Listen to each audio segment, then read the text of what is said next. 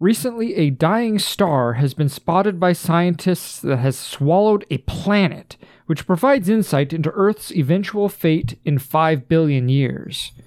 Starlink just launched its 4,000th working satellite. Great news or too much?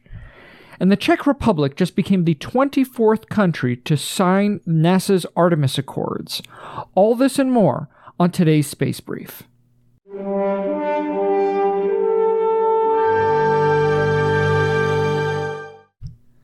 Hello and welcome to the Undiscovered Country. I'm your host, Bryant A.M. Baker.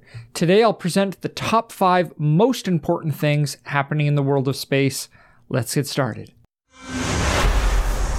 Number five. On May 4th, 2023, SpaceX's Starlink group 5 through 6 mission put 56 Starlink satellites into low Earth orbit. It marked the company's 30th launch of the year, with an average of one launch every 4.2 days in 2023. This was also the company's 157th Falcon 9 flight, with a flight proven booster. The mission will bring the total number of Starlink satellites launched to 4,340, with more than 4,000 still in orbit. Booster B 1069-7, which supported this flight, landed on the autonomous spaceport drone ship a shortfall of Gravitas. This was its second mission, having flown 47 days before and previously supported the CRS 24, Hotbird 13F, OneWeb Launch 15, SES 18 and 19, and two Starlink missions. The Starlink satellites launched will be lifted into an initial orbit of 298 by 340 kilometer, kilometers inclined at 43 degrees before being raised to a 530 kilometer circular orbit at 43 degrees into a Starlink second generation orbit.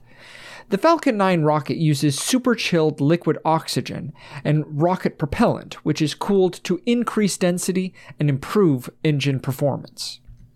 Starlink is designed to provide internet service to underconnected regions, and its deployment is a key milestone in this effort.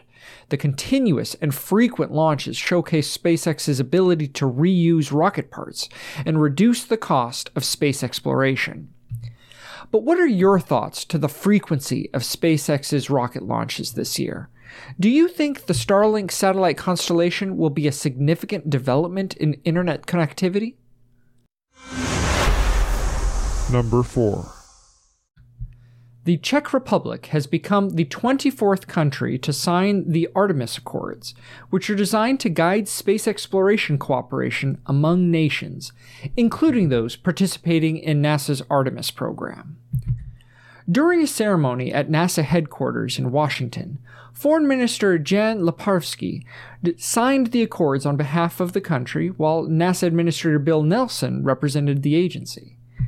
The Artemis Accords were established in 2020 by NASA in coordination with the U.S. Department of State and eight other original signatories to reinforce and implement the 1967 Outer Space Treaty.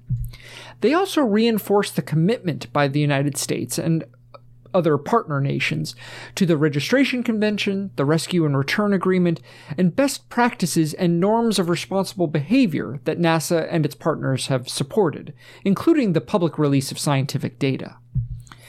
The signing ceremony between the Czech Republic and NASA is significant as it reinforces the commitment to international cooperation and scientific data sharing. This agreement allows for future discussions between the Czech Republic, NASA, and other partners to create a safe, peaceful, and prosperous future in space. It is also an opportunity for the country to establish industrial and institutional cooperation within the Artemis community. With the Czech Republic's rich history in spaceflight and more than 100 companies and organizations involved in space efforts, this signing has the potential to boost space exploration efforts across the globe.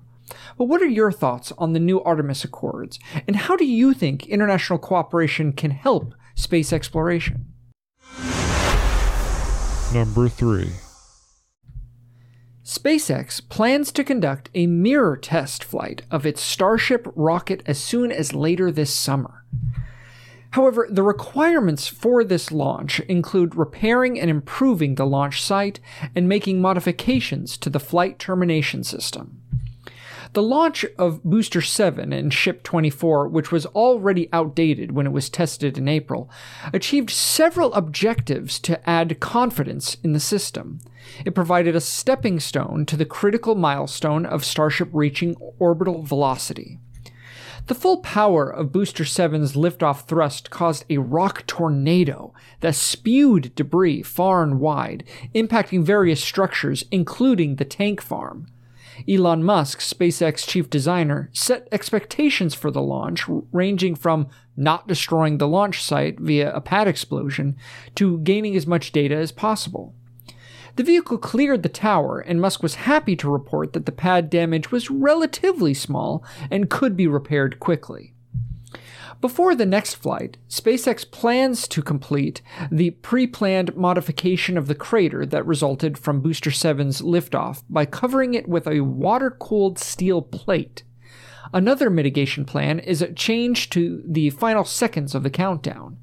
The initial reports of the launch site in the days after the launch have been positive, but what do you think of SpaceX's plans to return Starship to flight so quickly?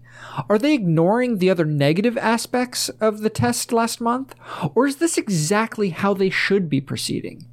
Let me know what you think.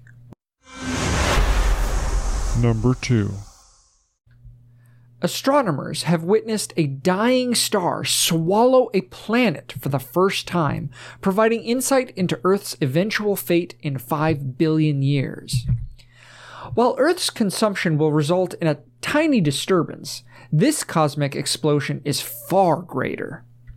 Most planets meet their end when their host star runs out of energy and expands, devouring everything in its path. The lead author of this study Kishalay De stated that the discovery of this killer star unfolded like a detective story. They established that the planet swallowed was a gas giant similar in mass to Jupiter. The star, similar to the Sun, took around 100 days to consume the planet, beginning by nibbling at its edges, which ejected dust. Earth will most likely not end with a bang, but with a whimper, with the dying sun having already evaporated all the planet's water. The study's co author, Ryan Lau, said the discovery speaks to the transience of our existence. Astronomers now know what to look for and hope to observe many more planets being consumed by their stars. This discovery reveals the fate of planets when their host stars run out of energy. It also offers insights into Earth's future in 5 billion years. The discovery of a planet being consumed by its star provides astronomers with a blueprint of what to look for, which will allow for more observations of this phenomenon. Number 1 Cesium Astro, a Texas based communications technology company, has secured a major contract to supply electronic phased array payloads for seven U.S. military satellites. The satellites are being built by Raytheon Technologies as part of a low Earth orbit constellation for the U.S. Space Force's Space Development Agency. Cesium Astro's Ka band radio frequency payloads will be integrated into these satellites, which will be part of the SDA's Tracking Layer Tranche 1. This layer will be connected via optical links in space with a transport layer mesh communications network. Cesium Astro's founder and CEO Shey Sab- Sabripour said this contract is a significant milestone for the company as it validates its approach to commoditizing phased array technologies. The company's Vireo Active Electronically Scanned Array, or AESA, RF communications payload, is a multi beam communications antenna that electronically steers the beam to allocate Ka band satellite capacity to users worldwide.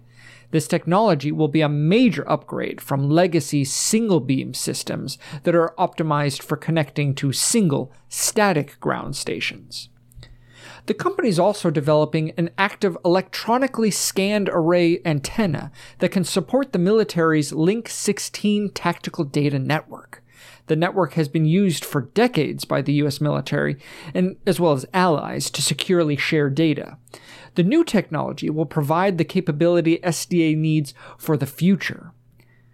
This contract marks a significant step in the company's goal to design and build a software defined system that can be scaled to different platforms and put together like Lego bricks. But what do you think of Cesium Astro's approach to commoditizing phased array technologies? How will this technology upgrade affect the US military's communication capabilities? Share your thoughts in the comments below. Thank you for joining me. Links to all the stories are in the description. The world of space law, policy, and business is changing every day. If you feel like this information has been helpful for you, please consider giving it a like or rating and subscribing and following the content. I'm honored to be a part of this community of citizens in this undiscovered country, and I'll see you again next time.